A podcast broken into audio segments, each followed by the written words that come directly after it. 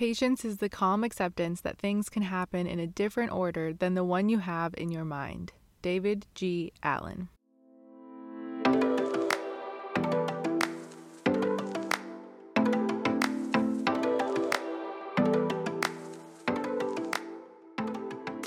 Hi, friends. Welcome back to the Piece by Piece podcast. My name is Mackenzie, and if you're anything like me, trying to balance everything in your life sometimes leaves you feeling drained, overwhelmed, and fearful. If you're wondering how you can find joy in every situation, magic in the mundane, and rest for your soul, I'd love to have you join me as we uncover simple practices to point us back to peace. My lack of peace is oftentimes tied to my lack of patience. I either know what's coming and I just want it to happen, or I don't know what's happening, so I want to keep moving forward rather than being still and waiting in the unknown. Either way, impatience and peace are not the best of friends, so today we're talking about how to bring more peace and patience into our lives.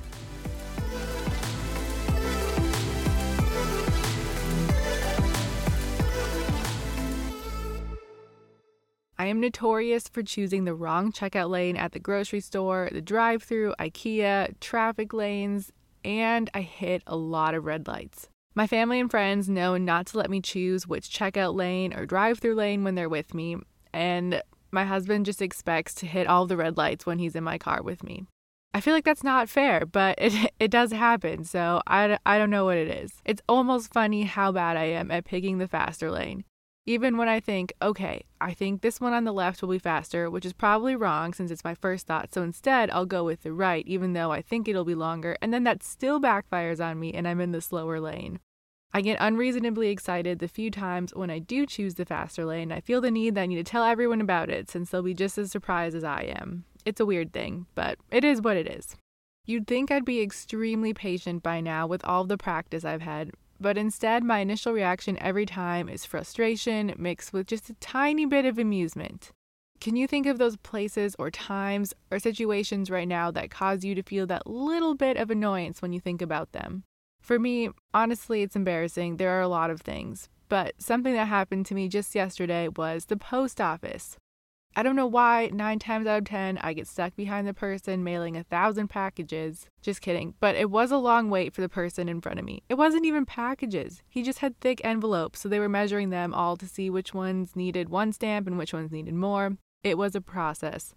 And I just stood there practicing patience, knowing I was about to talk about patience on this episode. And I smiled, and I was also wishing I had just gotten there 10 minutes earlier to have been ahead of him. So, still working on patience. As I've been thinking through patience this past week, I've actually had many opportunities to practice it besides the post office incident. I always laugh because I'm not sure if it's just me being more aware of it that I notice it, or because I want to practice it, God kindly gives me plenty of opportunities.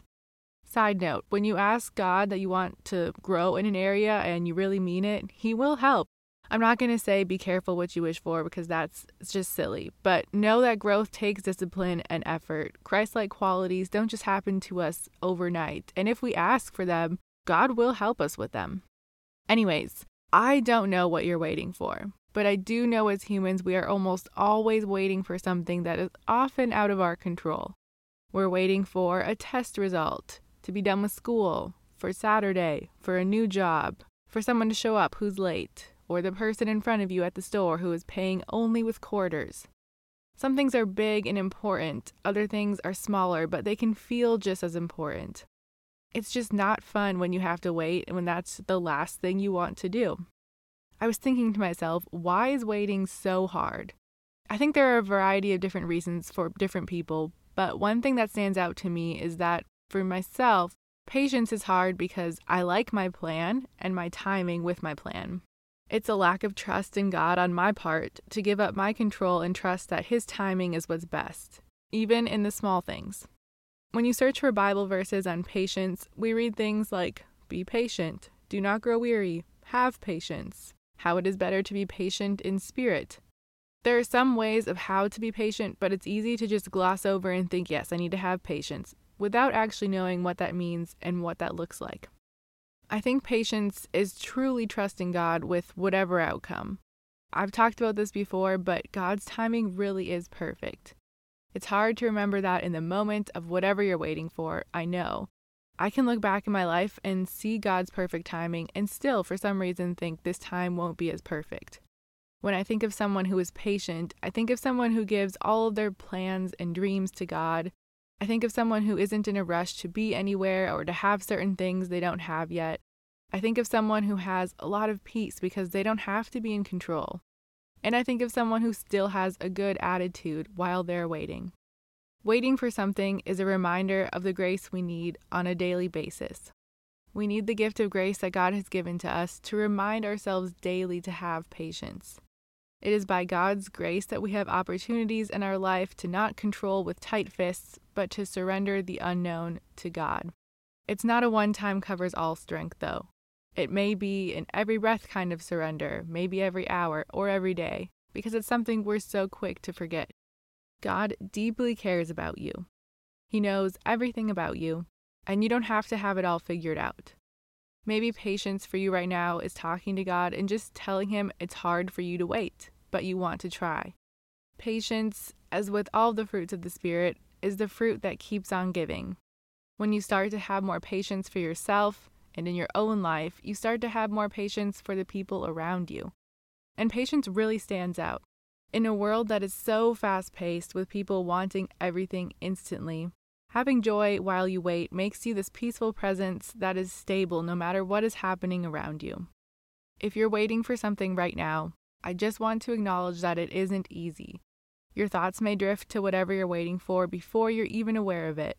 It may be so second nature to you. I want to encourage you and me to bring some joy into our waiting. It's exhausting to worry and plan every scenario of the unknown while we wait, or to wish away our present moment. But life is still going on around us, and it's worth living to the fullest, which is harder to do when we're focused on the future. Bring yourself back to this moment and rest in God. He has not forgotten you.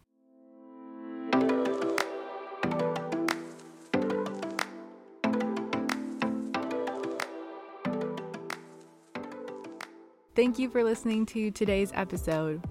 Waiting can be the worst, but hopefully, this episode helps you see whatever situation you're waiting for in a new light. I'd love if you subscribe to the podcast if you haven't done so already and share it with your friends and family.